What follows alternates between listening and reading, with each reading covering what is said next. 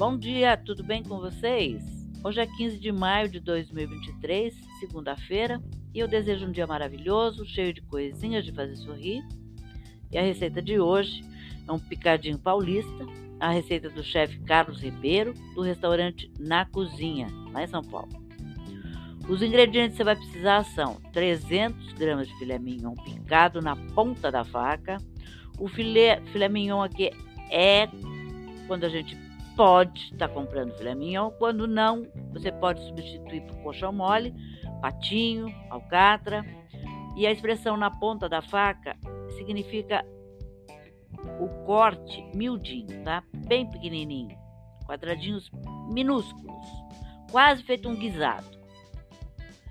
20 gramas de manteiga, 50 gramas de cebola picada, 2 dentes de alho picado, uma colher de sopa de coloral, sal e pimenta moída na hora, 300 gramas de salsinha picada, um tomate picado, 6 colheres de sopa de azeite.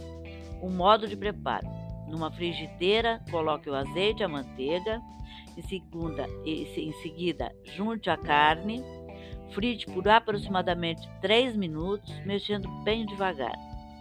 Coloque a cebola e o alho. Tempere com sal e com a pimenta. Refogue por alguns minutos e adicione o coloral, a salsinha e o tomate. Junte aproximadamente 8 colheres de sopa de caldo de legumes para ficar molhadinho. Deixe reduzir por uns 4 minutos em fogo baixo. Desligue e sirva. A dica do chefe aqui para o acompanhamento pode ser arroz, salada, farofa, pastéis, ovo frito e banana frita. Eu acrescentaria um feijãozinho, tiraria o pastel, porque eu já vi ser servido assim, com a banana, com a farofa, o arroz e o feijão, uma saladinha e couve. Couve é imprescindível, tá bom? E eu espero que vocês tenham curtido essa receita. Façam, compartilhem. Quem não é ainda inscrito no canal do YouTube, por favor, se inscreva se você curte esse conteúdo que são receitas diárias.